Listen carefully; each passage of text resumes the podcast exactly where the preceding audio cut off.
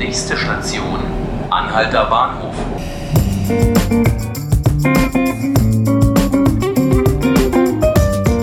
Herzlich willkommen, liebe Zuhörerinnen und Zuhörer zu 5 Minuten Berlin. Mein Name ist Markus Lücker und heute wenden wir uns mal der faszinierenden Welt der EU-Forschungsfördergelder zu.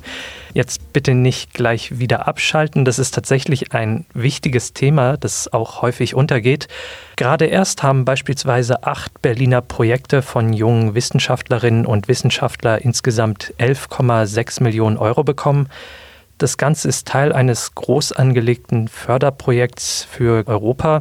Welche Forschung davon profitiert und was die Strategie dahinter ist, dazu habe ich mir jetzt meine beiden Kolleginnen Inga Bartels hallo. und Amri Burchardt ins Studio eingeladen. Ja, hallo. Auch hallo euch beiden. Ein bisschen ungewöhnlich, diese Konstellation mit zwei Kolleginnen, aber ich wollte das mal ausprobieren.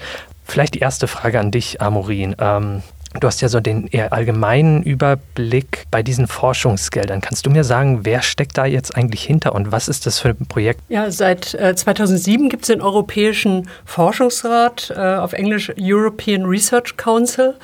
Das äh, Kürzel ERC hört man da immer, ERC Grant, und das heißt eigentlich äh, Förderung des Europäischen Forschungsrats. Ähm, und der ermöglicht eben seit zwölf Jahren jetzt erstmals auf europäischer Ebene eine Förderung von Grundlagenforschung über alle Fachrichtungen.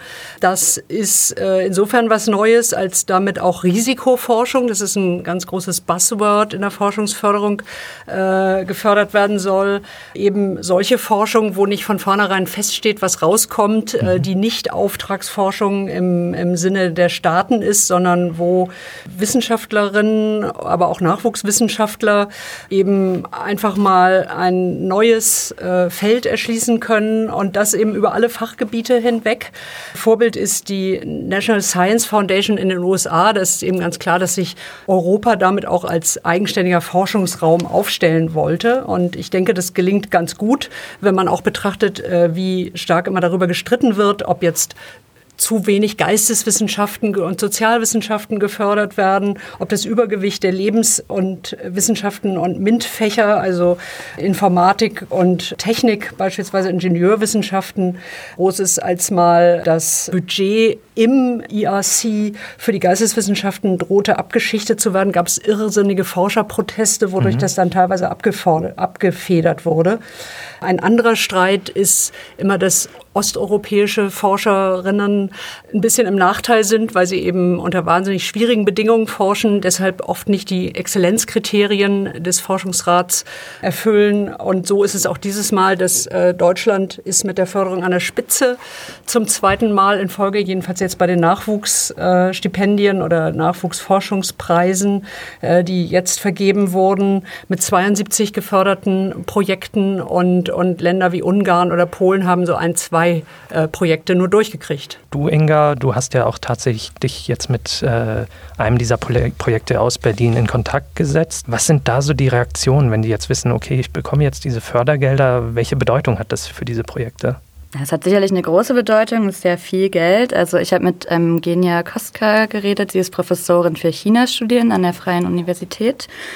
Und ähm, sie kann halt mit diesem Geld jetzt eine langjährige äh, Studie durchführen in chinesischen Smart Cities, sogenannten, und damit halt neue empirische Daten generieren. Also sie will da ähm, Feldforschung und Umfragen durchführen. Also ihr Projekt heißt Datenbasiertes Regieren, lokale Experimente im autoritären China, das jetzt mit 1,5 Millionen Euro gefördert wird für fünf Jahre.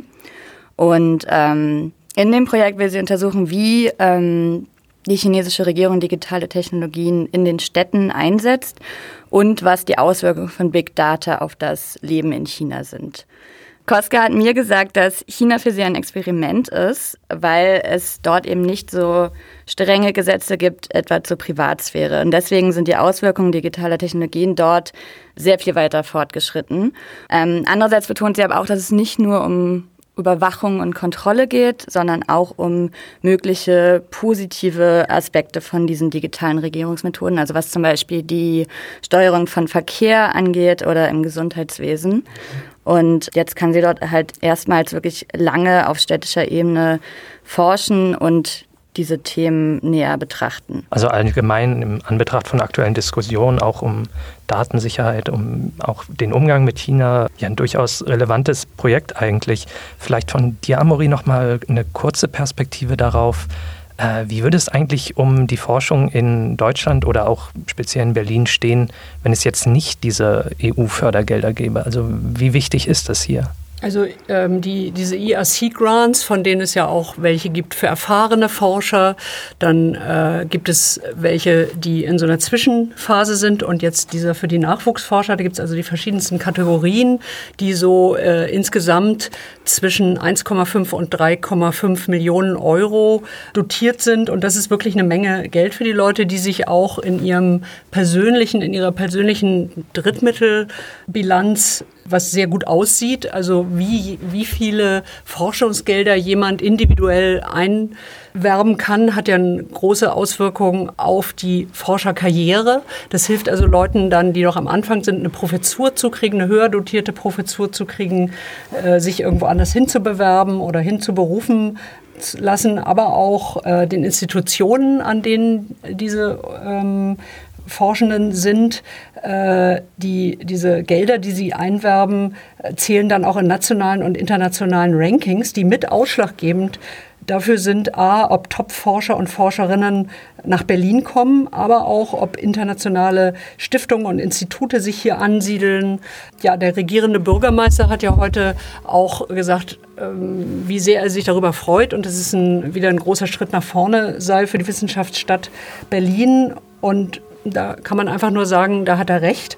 Äh, und Berlin steht zunehmend gut da äh, mit der Einwerbung auch äh, eben von diesen internationalen Forschungsgeldern und dass da eben seit zwölf Jahren auch jetzt der Europäische Forschungsrat dazugekommen ist, das hat einen ganz hohen Impact und trägt eben Jahr für Jahr dazu bei, Berlin in dem Punkt da mit nach vorne zu bringen und auch tolle Leute hier an die Stadt zu binden. Ja, das klingt auf jeden Fall schon mal so, als wenn dieses Thema sehr viel Potenzial hat. Ihr beschäftigt euch ja auch täglich damit. Vielen Dank, dass ihr hier wart für diese Einschätzung. Sehr Danke. gerne. Das war 5 Minuten Berlin, unser Podcast des Tagesspiegels. Falls Sie unsere nächste Folge nicht verpassen wollen, Sie können uns gerne abonnieren auf Spotify und iTunes. Vielen Dank fürs Einschalten, fürs Zuhören und ich wünsche Ihnen noch einen schönen Tag.